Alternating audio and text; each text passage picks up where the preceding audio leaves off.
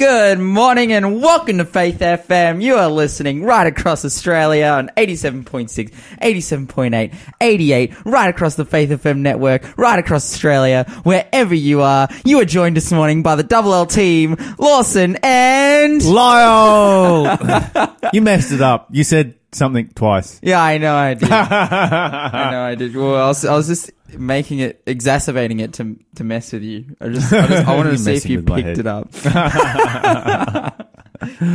Ah, what am I thankful for this morning, Lawson? You're supposed to ask me that bit next. Oh yeah, what are you thankful for this morning, Lyle? I'm super thankful for my father-in-law. He's heading Oh, back to the amen. States today. He's been here for a few weeks and it's just been amazing. Hmm. He is a, uh, he is an inspiration. He is a, he is a man of God. He is, um, well, he, he gave me my wife, which is pretty incredible. What a lad.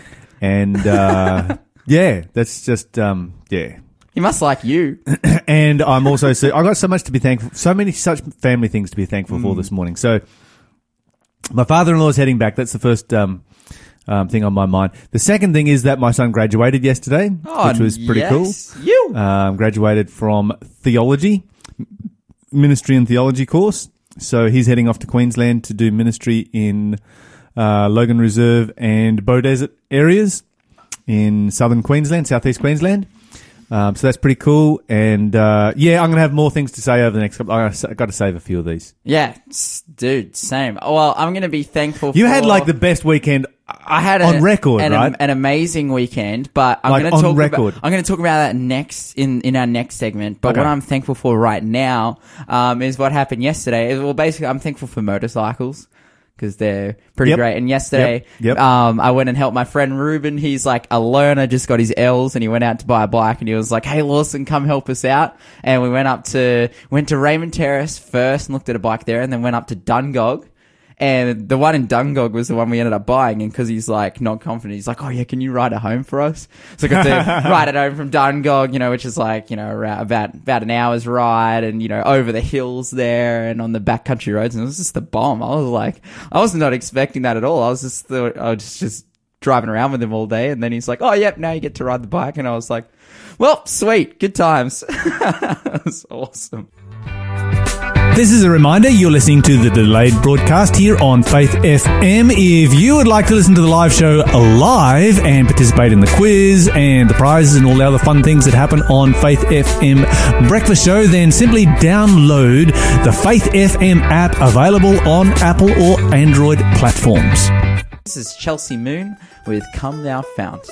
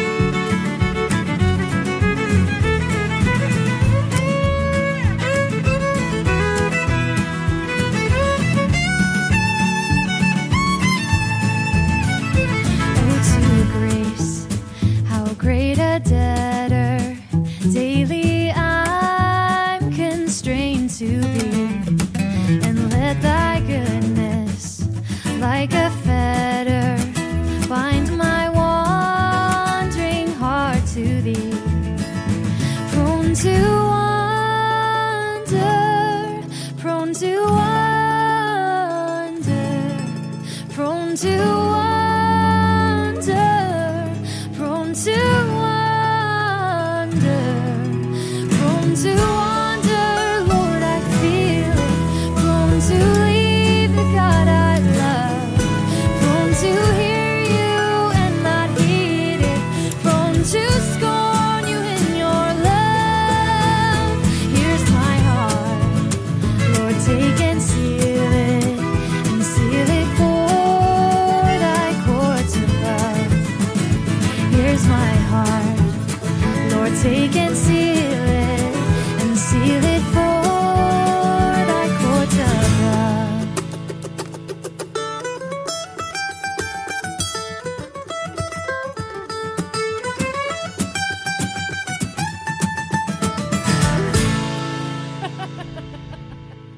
That was Chelsea Moon with Come Thou Fount. You're listening to Faith FM. We're about to have a clue for our quiz, our first quiz of the week. What have you got for us there, Lawson? Are you ready?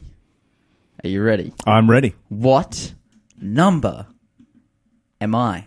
So that really narrows it down um, between one and infinity, or you know the the highest conceivable possible number that humanity can conceive, which is very high. Um, so that doesn't narrow it down at all. I was lying. Um, but here we go. What number am I? At the Lord's command, Isaiah walked around stripped and barefoot this many years. Ooh, the the the clock's ticking. Nope, you you're in, you're incorrect, my friend. You, s- you Yeah, no, I'm way off the. what a weak what a, what a weak guess. Like usually you're kind of close, and then I make fun of you for not knowing it. But that was like, come on, Mister Southwell. Yeah. Anyway, whatever. It's uh, it's Monday morning. This is called Monday Mondayitis. Yeah, classic. Okay, tell us about the, the the greatest weekend on record. Apparently, this weekend was the greatest weekend on record, and I have yet to figure out why. So you're gonna have to help us Oh, like here, it was pretty good. I might have overhyped. It was it was a fantastic weekend. I had a really may have overhyped week- weekend. Okay, here we go. So basically, this was the layout of my weekend. I I, I said on radio. So you had a keel come in on Yes, Friday morning yes. and fill in for me. Yes. because at that time I was in a car driving to basically the west of New South Wales. Lightning Ridge. Lightning Ridge. So, um, essentially, uh, Neil Thompson, uh, who's a pastor, called me up. He's like, "Hey, we've been asked to go and, um, you know, put on a barbecue and play a concert, um, to support the farmers out in, in Western New South Wales, and and you know, Lightning Ridge has set it up. We're going to be giving them presents, and and Lawson, what I want you to do is just come with me and play guitar and hang out and you know, do what you do. And I was like, yeah, cool, I can do that. So we uh, jumped in the car at 8 o'clock on Friday morning, um, drove out to Collarenebri, which was our first destination, which is a, a little small country town out west. Um, we went to the pub and played a like a little thing for the pub basically we did well when we rocked up there we were planning to do a christmas concert and we had like we had like a projector and we're going to do the lyrics so that people could sing along. But then we realized that the projector that Neil had brought was cruddy and didn't work at all, and which was an epic fail. And we were like, "Oh man, how are we going to do this?" And I was like, "Okay, here's here's what's up, Neil. What we're going to do is I'm just gonna we're just going to do this like I'm just going to play and sing as like background music, and everyone else, all the church members, are going to be like just doing the barbecue, and then they're going to be talking to all the people, and then we might do some sing along songs later, and then you can get up and share some words, and we'll just be really nice and friendly and give these guys presents and support them, and that's how it's going to go. And he was like, "Yep, that's a fantastic idea." So that's that's what we did. Um, I just kind of yeah, just played. It was kind of like busking style, like just up the front and just playing songs and taking requests and stuff, and it was it was really fun and cute, and um, yeah, and it was it was a really amazing experience. Like, oh, it was really sad, but just talking to those people and, and they're telling us stories about how you know because there's been drought up in up in Collarenebri they've been on level five water restrictions for the last five years and they've been in drought for the last seven. Um, and like it's just a heavy situation that they've fallen into where you know then uh, we are talking to one lady. She's like she's lost 20,000 acres due to what they're worried about now is that it's desif- desertification like yeah, it's that becoming desert. so basically, the topsoil has all Gone. blown off because it's so dry, and all that's left is the rock hard stuff underneath. And it doesn't matter if it rains, if the drought breaks, there's nothing to fertilize. Mm-hmm. yeah, that's right. There's nothing there, and so you know, yeah, that that's the kind of stuff that they're going through. And for the people that are still farming, you know, for the people that are still running cattle and whatnot, it's kind of this situation of, you know, there there's not enough food in the grass because it's like, you know, there's there's not there's no water fertilizing the ground. And um so then they've like taken out loans to buy feed expecting that oh yeah we'll take out this loan and it's like one good harvest and they pay off those loans you know one one good season and it's bam it's like done but the drought hasn't broken so that they've taken out more loans and the drought still hasn't broken so then they'll have so then they have no option other than paying those loans out of their savings and simultaneously buying food out of their savings we saw um, there was a there was a truck that got bogged. It was a hay truck, and they were telling us it's like it's like a semi trailer kind of road train type thing with hay on the back. They're like, yeah, at the moment, you know, that amount of hay is probably you know two hundred fifty thousand dollars worth of hay. Like it's just at ridiculous prices for hay because it's like they it's just food is just so sparse and so um but yeah, being able to be there as a church and and you know support those guys and um, you know just do what we could and, and be there for them and get into just amazing spiritual conversations and pray for these guys and to make them feel like that someone cares, someone's there for them. And, and it was a really good experience for, for Lightning Ridge Church who were kind of facilitating that to, to sort of gain contacts in that community um, and now have people that they're in, in, in contact with who they're witnessing to um, to give them hope. And, and it's, you know, I kind of think when I'm there, I'm like, man, what you know, us, you know, cooking a barbecue and and singing some songs, like, is that really helping them? But yeah, I think it was just that emotional support because that's all we can offer, really. Like, I I don't have the ability or the funds or whatever in it of myself to go and just help those people out. Like, I just simply don't. But what I could do, I did. I did do, and and it was a blessing to them, you know. Um, then we left that night, went down to, to went up to Lightning Ridge Church, um, was there for Sabbath, and Lightning Ridge is just the most wild place on earth. Like it is just hectic. They don't, their industry there is farming, and I basically learnt while I was there that everyone there is actually looks extremely poor, but is secretly rich, and they're dodging tax, and it's just and they're just selling opals. Like it was just, it is like, oh man, I could talk about Lightning Ridge for years because After being there one after day. being there literally one day, like all the stuff that's going on in that town. But at the same time, like the Lightning Ridge Church is doing an amazing work there. They're just inundated with contacts and Bible studies, and the pastor out there, Beulah, she's just doing an amazing job. And so it's just really good to see that that um yeah, people are getting reached in like such remote areas. Um, and then that night after Sabbath, we like after the you know, Sabbath, we ate lunch, had a bit of a nana nap, and then jumped in the car and went to Pilliga. I went to the pub there, set up, did the same thing, you know, sausage sizzle, gifts, um, and you know, playing some songs and whatnot. And again, that was just a really awesome experience, you know, spending time with the farmers out there. And and Pilliga was like, you know, I feel like I feel like Colorado is a little bit more of kind of family orientated farming town, whereas Pilliga was kind of this it was this like bogan city. Like, and I'm saying that in the best way possible because they were just so awesome. Like all the people there, and they were so nice and friendly. But it was just like the tippity top of Australian bogan culture, and they're all wearing mullets. And I was like, you guys are legends. and it was it was awesome. And we played out there, and then um yeah, and and, and again, it was just a real blessing. And and uh, oh, I think the craziest part is that we we're setting up in in the pub. You know, we we're just out there in the pub, and and like it's not an experience that I've I've ever had. You know, like doing well, something like where that. else are you going to meet the people? Exactly. You know, they're spread out over hundreds, literally hundreds of thousands of acres. Mm.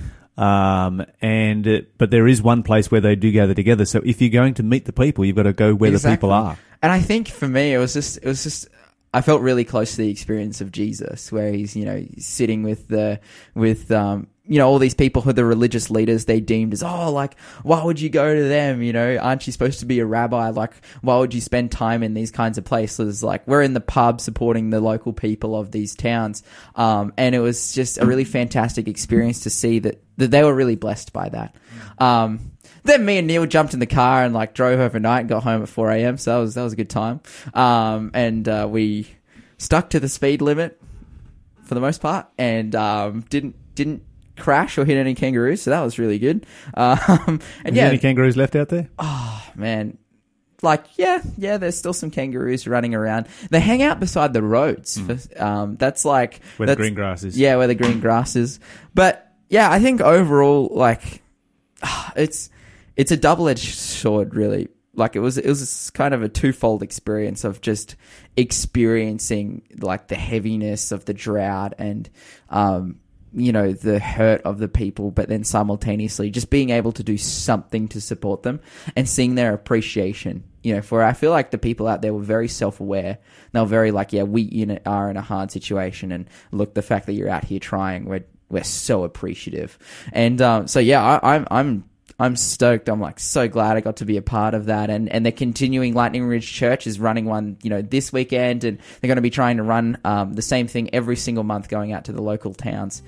But yeah, uh, praise God for those guys. Um, please pray for those country towns as well. This is Sonia Isaacs with I Know Where There's Water.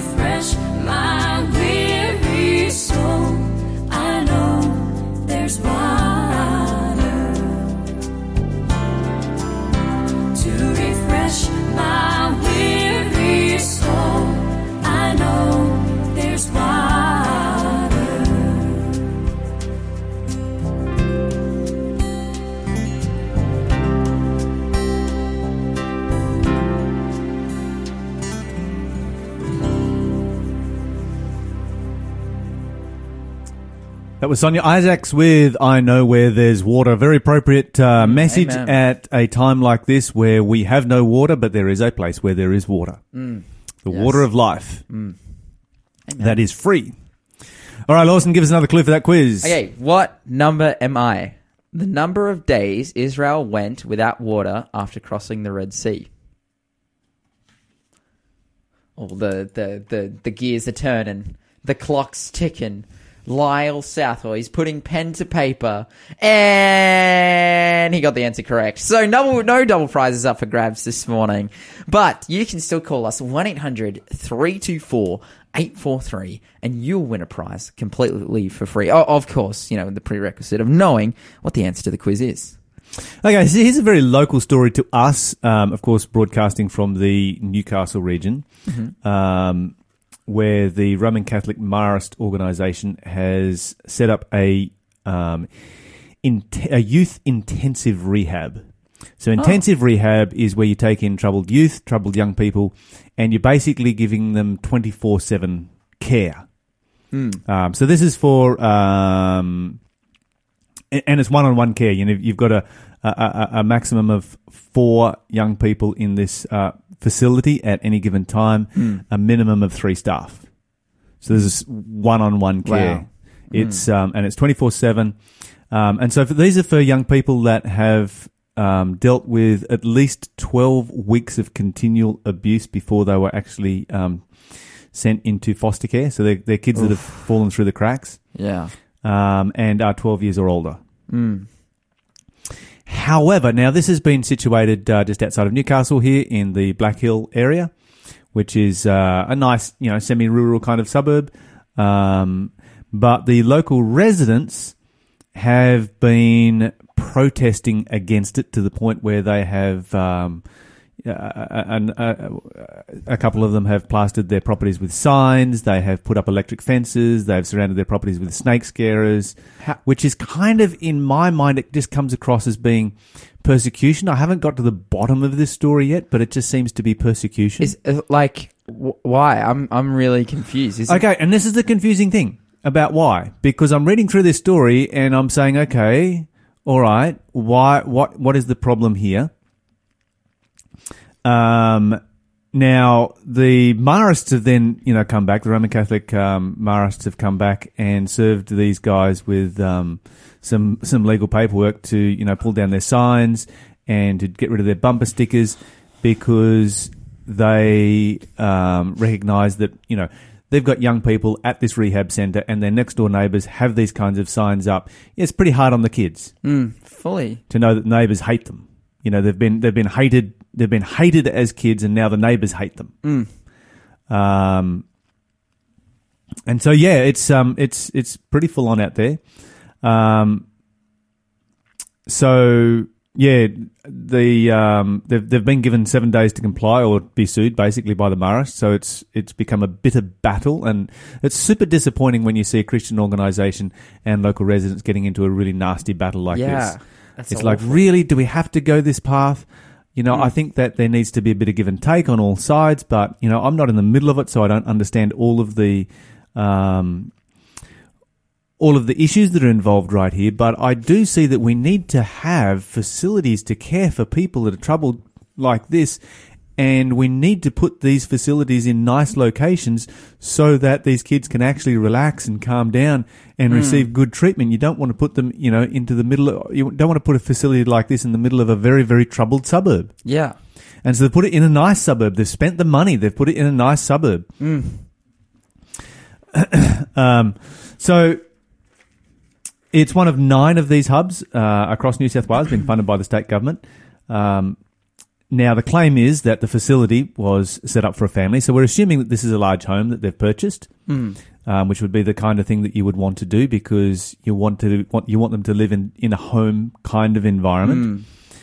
Uh, and the locals are complaining that the sewage for the uh, facility is insufficient for the number of people. So you've got, you know, about eight persons there four staff, four kids, Mm. and I'm sort of thinking, yeah, most large homes can handle eight persons, no problem at all. Yeah. My home is not that large. My home is a very, very average single story home, and I can easily have, I can easily cater for eight people right there, and my sewage system is not going to struggle. Yeah, fully. But if the sewage system is the problem and they're worried about the sewage system being overloaded, for instance, and maybe causing a smell that's going to come across to their property, then at least wait for there to be a problem. Yeah. And then say, okay, there's some very green grass on the other side of the fence, something's going wrong here, and then make your complaint. And how does an electric fence, big signs, and a snake scarer um, solve a sewage problem? It you know, how does what is an electric? What message is an electric fence around your property sending? And you know, this is this is this is this is they're, they're talking out of both sides of their mouth right here. This is so embarrassing for these people, like who are doing this. I'm like, I feel bad for how unaware they are of how ridiculous their actions are.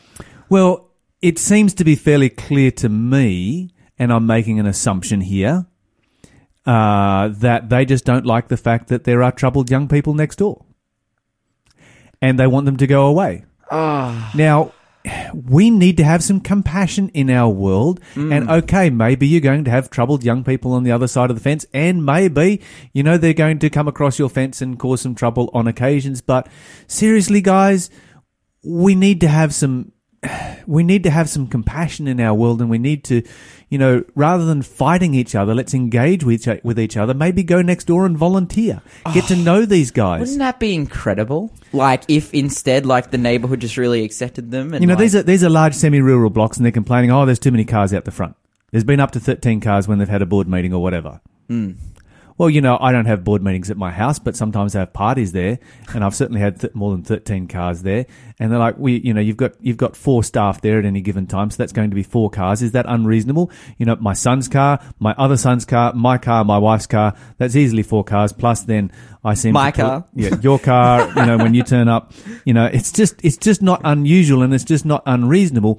And if this was like a a Macca's mansion with houses jammed in on either side, with you know half a meter between the one house and the other, then you might sort of say, okay, there's a few too many out on, out here on the street. But this is the not not the kind of thing, not not, that kind of an area. Um, so yeah, it's um, this is something this and and it it kind of reflects on an attitude I think that is um, that I see you know growing towards compassionate organizations where it's like yes do compassionate work just don't do it in my backyard yeah, well, um, and I understand that you know it's it's definitely going to be confronting. It's probably even going to devalue your property a little bit if you know there's a rehab you know center right next door with with young people in it and so forth. But it has to go somewhere, um, and it has to go somewhere nice. Yeah. And just so just because this is a nice suburb, we shouldn't have the attitude like, oh, just you know, send it off to wherever. Anyway, other story. That's um, that's just my my thoughts, my opinions on that one. Um, American Samoa has just had a measles outbreak. It's spread from Samoa. Um, they've got nine cases that have uh, been um, that they've contracted there. They have a much higher uh, vaccination rate than Samoa itself, and so they're expecting it not to be as bad. But they've declared a state of emergency anyway. Um, of course, the nation of Samoa itself has uh, since October has four and a half thousand people infected with measles, sixty-five dead. They've declared it a state of emergency. In fact, the measles outbreak has brought the entire nation to a standstill um, a complete shutdown of the entire country. There is no schools, there is no trade, there is no tourism. Government has been cancelled. Uh, state of emergency. While they try and deal with this from a public health uh, perspective, everybody's just like, stay home, don't visit anyone, don't go anywhere, um, do as little trade as possible. Um, so quite a uh, quite an emergency situation there. Of course, in American Samoa, they have an 84.7% vaccin- vaccination rate amongst one to five year olds, and a 99.7% amongst the uh, older generations. But nonetheless, they're bringing in um, emergency uh, vaccinations and so forth from Hawaii to try and plug that gap before before it gets any worse. Uh, and of course, the vegans have been out on the warpath, which just discourages me terribly because I totally support plant based diet, plant based Oh. living as being good for you and good for your health. But these agro vegans are now calling on farmers to commit suicide. I actually, when I was up there, I like I got into a few conversations with people where I told them I was vegan. I could just see the shift on their face. I'm like, look, I'm not a farm terrorist. Like, Yeah, absolutely. We love you guys. That's Please- why we're here. That's why Oh, it's, it's it's so, so awful. It is so incredibly awful what is happening right there. Anyway, Anna Beeden, hope, patience, prayer. Lift your head, little one. Lift your eyes to see the sun. Lift your heart and burden soul. Oh, rejoice in hope. Lift your head little one. Lift your eyes sun. Lift your heart and burden soul. Oh,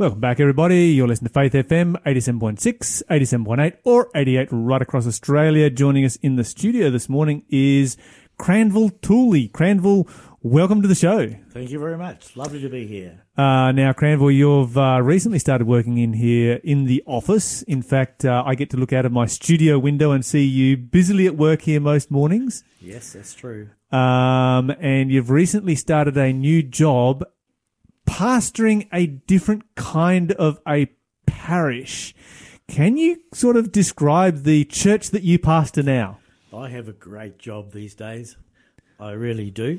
Um, it's looking after all the pastors for the Seventh day Adventist Church from the Hawkesbury River up to the Tweed border, from Byron Bay, the furthest east point, over to beyond Bourke. It's an awesome job. That, okay, that's a big chunk of territory. You have a rather, a rather well dispersed uh, church and a rather large parish. I do. 60,000 Ks they've given me my budget this year. They're expecting you to spend a lot of time on the road. I can see And last month I did 6,000 Ks. So, yeah, you're well on the way. well on the way Hit the ground running. hit the ground running. That's it. Cranville is fantastic. Which uh, this, of course, means that you are now my pastor. Absolutely correct. So just watch it. yeah, well, you never know what you never know what problems I might be bringing through your uh, office door there at some stage, but um, oh no. uh, no, it will be good. The Lord will bless. Cranville, I'm just wondering whether um, whether you could share with us. We're going to just sort of go through a little bit of your story, your journey of faith this morning. Okay. Yep. Um, Were you born in this country? No. No. Didn't think so. No, I'm a uh, a Kiwi. Ah. One of those dreaded Kiwis.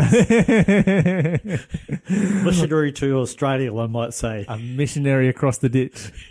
That's it. Believe it, we Uh. believe me, we we need it across here. Uh, whereabouts in New Zealand you come from? Um, I was born in a place called Timaru in the South Island. Oh, nice. Hmm. And Christian family? Yes, yes. My uh, parents were Seventh Day Adventists. My dad introduced my grandparents to being Seventh Day Adventists. An interesting story in itself. Yeah. Wow. So, how did your dad become an Adventist? Okay, so there was a um, an evangelist that actually came to the town of Timaru, and um, Dad was walking in town one day because Dad was a farmer way out in the sticks from Timaru, and um, he was walking in town one day and he picked up this leaflet on the road, Just blowing in the wind. just blowing in the wind. Yeah, and he took it home and uh, showed his brother, and uh, his brother and him decided that they would like to go. Yeah, and it was being in, held in the middle of winter. And uh, in the middle of winter at Timaru, That's- where they that's- live, yeah, yeah, that's it's pretty- very cold. Uh huh. And the only transport they had was an old motorbike. and uh, so they, they went to the first meeting on their old motorbike. By the time they got there, they were absolutely frozen. So the good folk at the meeting, they cooked them up some soup and they warmed them up. They preached the message to them and sent them home.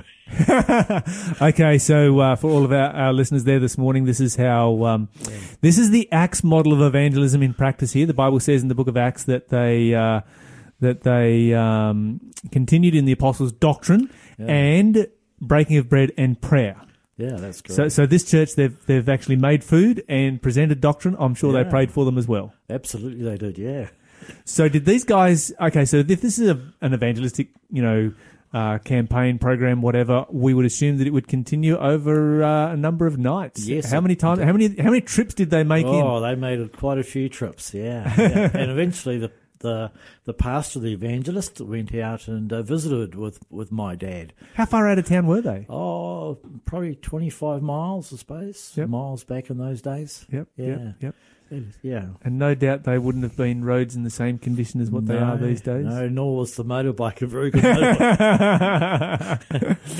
the uh, what kind of farming were they doing? they were doing sheep farming and also planted some crops Yep. as well, As you do in New Zealand, as you do in New Zealand. in the South Island. Yep. Yeah, it was, it was so cold in wintertime that the bulldozer that they used used to slide down the hill uh, sideways on the tracks, just too hard to dig into the frost. So Mm-hmm. Yep. they'd have to leave the bulldozer there until the ground thawed out so they could drive back up again.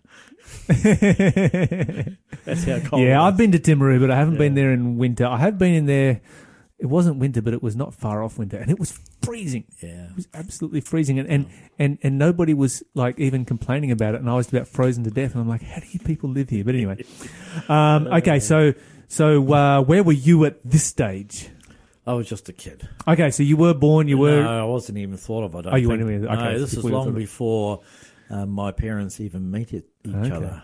Yeah, my see. mother, my mother, um, also from a Seventh Day Adventist background, and uh, she actually was uh, called to be the school teacher in Timaru at, at our school in Timaru.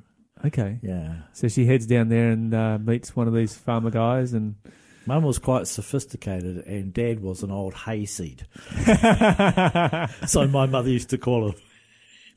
But they fell in love, which is which is nice. it was fortunate for you. Yeah, it was. and they they've had a long, happy marriage. My mum is actually over one hundred years old now and lives lives still today. Is that so? in- in Congratulations to your yeah, mum. and wonderful example of eating healthy Mm-hmm. and doing the right things. Yeah. Yeah, I was just reading a, uh, and, and, I like to brag here every now and then when I can, but I was reading research that's come out of the United States where um, Seventh day Adventists have a 36% less chance of getting cancer than the general population. Correct. They're in So- the green zone. Yeah. Yeah. So if you want to, if you want to reduce your, your chances of getting cancer by thirty six percent, just become an Adventist. That's it. You know? Exactly right. Um, You're you're onto it. turn up to one of our churches. I'm sure we can uh, we can arrange that for you. And um, Mm. yeah, it's all there. So uh, you've come into the world at some particular point, um, brothers and sisters, Uh, I have one brother. Yep. Yeah. Yeah. and uh, you're growing up in a Christian home. Yeah. Um, Yeah. Whereabouts? At what point do you give your life to God? Well, it was an interesting defining point, actually. Um, yeah, I, I, I guess if you have a conversion experience, if that's where your defining point is, um, it was um, when God decided to call me to ministry. Right. Yeah. So, was this early in life or later in No, life or was- teenage years? Yeah, or? I was married. My wife Okay. and I were married, and we had uh, two children, and our third one on the way when God called me. Okay, I, all right. So you've say. grown up in a in, in, in Yeah. what sounds like a devout Christian home. Yeah, well, devout. Yeah, strong Christian home. Yeah, Yeah. devout sort of is way out- there, but All right, but a strong Christian home, a, a good strong Christian, home. a good home. strong Christian home. with strong ethics and that sort of thing. Yeah, Yep. And you actually haven't made that decision for yourself until you're married and you've got children and correct. Well, yeah, yeah. You know, because there comes a time when you have to decide whether you're going to keep your parents' values that you grew up with, and uh, are you going to you know take them on board yourself? And, Right. and for me, that became a bit later. Yep. Yeah. how did that happen? Well, I was. Um, well, uh, there, there sort of came a crisis point in our family. Um, my brother actually um, committed a, a, a serious offence. Um, uh, he actually committed adultery, and um, and the church were fairly cranky at him for doing that because it's certainly not according to biblical principles and should never. No one should ever go down that pathway but he did. Um, and so I was my faith was really tested during that time, and my relationship to the church was really tested at that time. And um, you know, as human beings, we don't always um, do what is what is good and right, even if we go to church. And uh, so I then had to start to make some decisions for myself, and I actually stopped going to church for a while because of the way that uh, our church responded to this particular situation. Mm. Yeah, so it really made me think. And at the time, I was I was farming up in the high country of of Wanganui, New Zealand, at that time. Hmm. How long did you stop going to church for? Oh, it. it I, when I say stop going to church, I'd always believed in church. My faith in God wasn't shaken, but my faith in church was shaken. Sure, yeah, yeah. And uh, so I would slip in and listen to the sermon and slip out again. And this carried on for a long time. And, and the pastor would preach, and I'd slip in just to hear his message, then slip out again because I didn't want to mingle with the people. I, I, but I wanted to hear the word of God because the word of God was still important to my life. Sure, sure. And I wanted to hear the word of God. Yeah. Do you think if there are a lot of other people in our world in a very similar situation now? I think so, yeah. Yeah. I really appreciate the experience that you've gone through here because Mm. I meet people all the time that love God and hate church. yeah. Well, I was And, and for me, it's like, how is that even possible? I Yeah, love church. Yeah. But you've gone through a tough experience there, and your brother has gone through a tough experience. yeah. Yeah. How did your brother handle that? Well, he's he's a very strong person in his faith as well. You know, being brought up in the same environment of me, and uh, you know, even though you know his world was falling apart, his focus on Jesus was still very strong, like mine was. We still still believed in God being part of our lives, and going to church was part of that, and listening to the sermon was part of that. So yeah, Yeah, it's a tough thing to deal with. I mean, people make. We all make bad decisions on occasions, we do. Yeah. and those bad decisions can have terrible consequences and, Mm. you know, break up, you know, friendships and relationships and Yeah. communities Mm. um, all over the place. I think that Mm. um, those are the consequences we really need to think about when faced with um, those that you know a, a, a temptation like that. Really, essentially, is what it comes down to. True, yeah, absolutely. From that experience, you received a call to ministry. Mm. So this is not the average call to ministry story that I've ever heard here on Faith FM. No, it's not. Tell us about that. Yeah, okay. So on one of these occasions, I slipped into the church, and the pastor is quite a well-known pastor in this area. It's Pastor John Dean, and uh, he he was preaching up the front of this this rural church in New Zealand, and uh, he he saw me come in, and I'd always know when his sermon was coming to an end. You know how they do the wind up. This particular day he didn't, and he just finished and he shot off down the aisle before I could get out and grabbed him by the arm and said, he'd done a bit of research upon what happened. He said, I've heard your story. He said, I'd like to come and sit down and talk to you in your home. I wasn't too keen on that idea, as you can imagine. But he, he said to me, and he must have known the way I worked, he said to me, I need firewood. And I, I was the sort of person that could not turn down uh, an act of kindness. So I said, okay, all right, come up to the farm where we're doing, and I'll cut you up a load of firewood, and you can take it home for the winter, you know? ah, yes, as wise as serpent and as harmless as doves. yeah, yeah, and and and during this time, God had been working on my heart. You know, uh, he, he he'd been saying to me, uh, "How long is this going to continue, Cranville? Are you going to give people forgiveness?" Uh, are you going to get back involved back into my church and reaching out to people and reaching out and sharing the gospel? So he was working on my heart in that area as well. Okay, so uh, so the pastor comes out for a visit. Yep, I remember that well. Uh, he he, uh, yeah, we cut him up a load of firewood. Then, as the New Zealand custom was, we sat down and had a cuppa together. I'm not sure that he appreciated a cuppa, but I certainly do. That was my culture, and uh, and then we got the, into a conversation. And he said to me, I've heard your story. I'd like to apologise on behalf of the church for the way that we've treated you. And that really touched my soul. That's what I needed to hear from someone that had authority in the church, just to say how deeply sorry we are for for, for what had happened. Yeah. And from there to ministry, I'm, I'm I want to get to this. I want to get. I'm, I'm, I'm hearing a great story here. Where does it transfer across to ministry? Yeah, yeah, it does. So, so out of that conversation, you know, God softened my heart to to the church, and um, and my boss came to me and he said to me, "We're going through tough times, um, in the farming scene. We're going to have to make you redundant." And but so I said, "Is there a is there a date you want me to leave?" Oh no, no. When you when you decide you want to do something else, um, just just go and do that. You know. So it was a it was a redundancy coming up, but um, in those days there was no redundancy package or anything like that, nor was there an end date for me. So, but I, I'd start applying for farming jobs, and at the same time, God put into my heart the idea that maybe I should be working more for Him than just hanging out doing farming. And he, he slowly but surely turned my thoughts towards um, going into the ministry. And um, it's quite interesting because I never had any.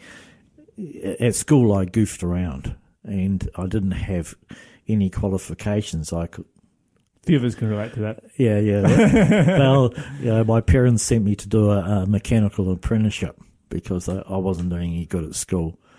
And I did a mechanical apprenticeship and I became an A grade mechanic. So that was my income prior to farming. So,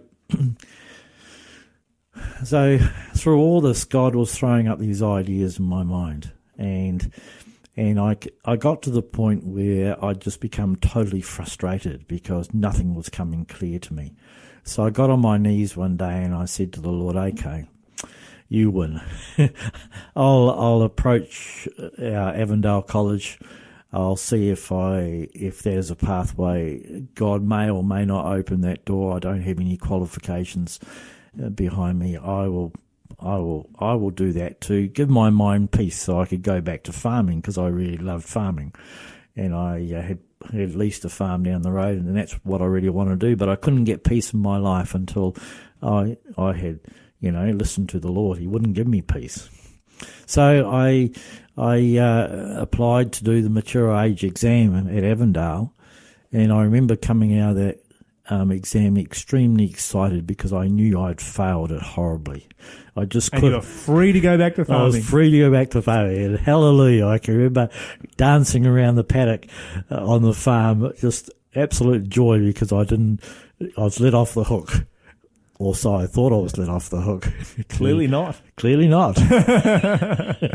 so the results were sent away. And I, I remember the day um, when I needed to sell a house that I had, and I knew I couldn't sell the house until I had a clear pathway forward. I wanted to sell the house to buy a farm.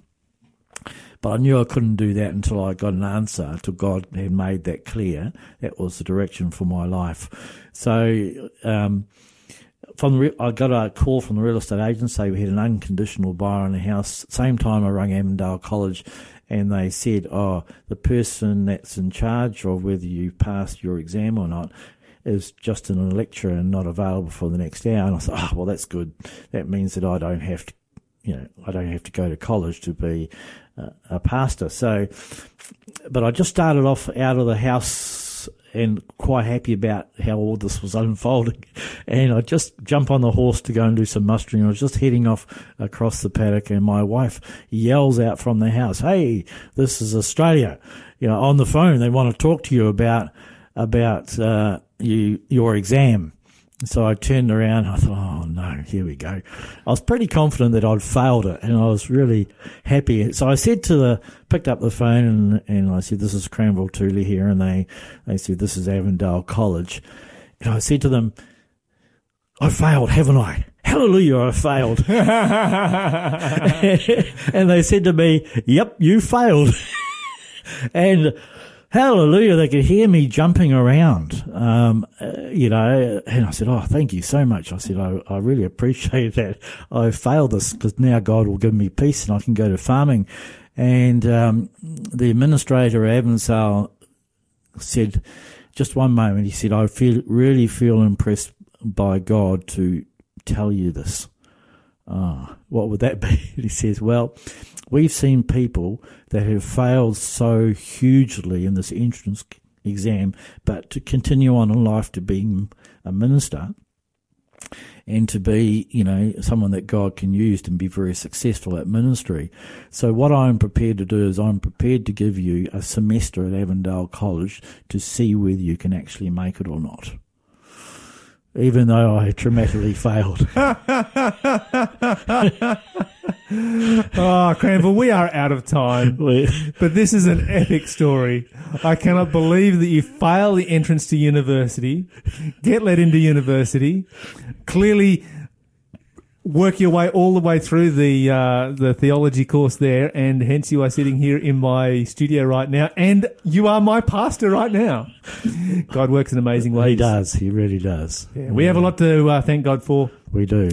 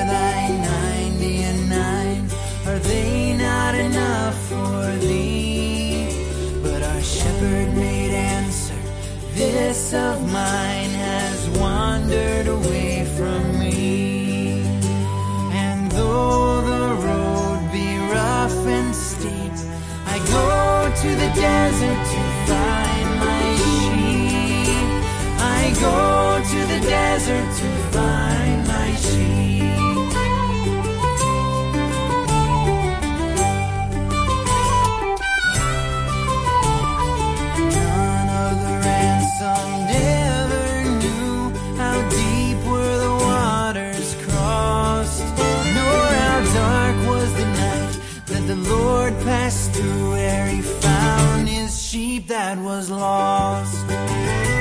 Out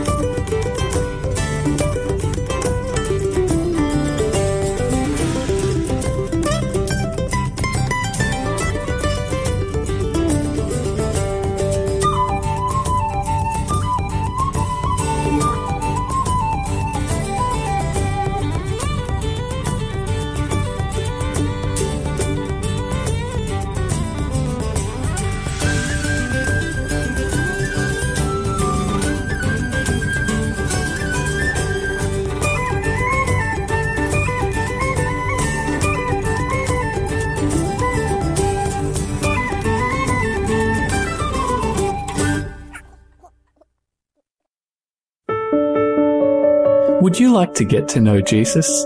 Are you interested in learning how to study the Bible? Do you need some support and prayer for what's going on in your life? We have a local pastor in Armidale, Pastor David, who would love to support you. You can contact him by calling or texting 0430 190 101. That's 0430 190 101. Hi, I'm Delane. Hi, I'm Sunny. Hi, I'm Drago. Hi, I'm Nigel, and we'd like to invite you to our church, the, Southern Illawarra Seventh Day Adventist Church. We meet every Saturday morning at 10:30 a.m. to study the Bible. Followed by our main service at 11:30 a.m. You can find us at 107 to 109 Princes Highway, Dapto. We are in the High Ninja Hall inside the Dapto Ribbonwood Centre. For more information, you can get in touch with us on Facebook. Just search for Southern Illawarra Seventh Day Adventist Church. Or contact us on 0402 716 762. We hope to see you soon, and stay tuned to Faith Faith FM.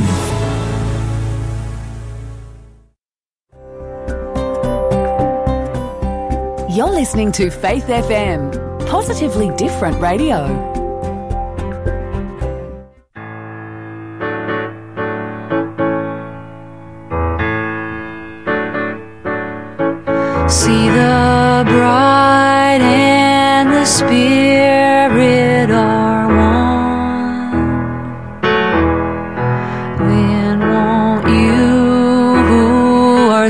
Thirsty invite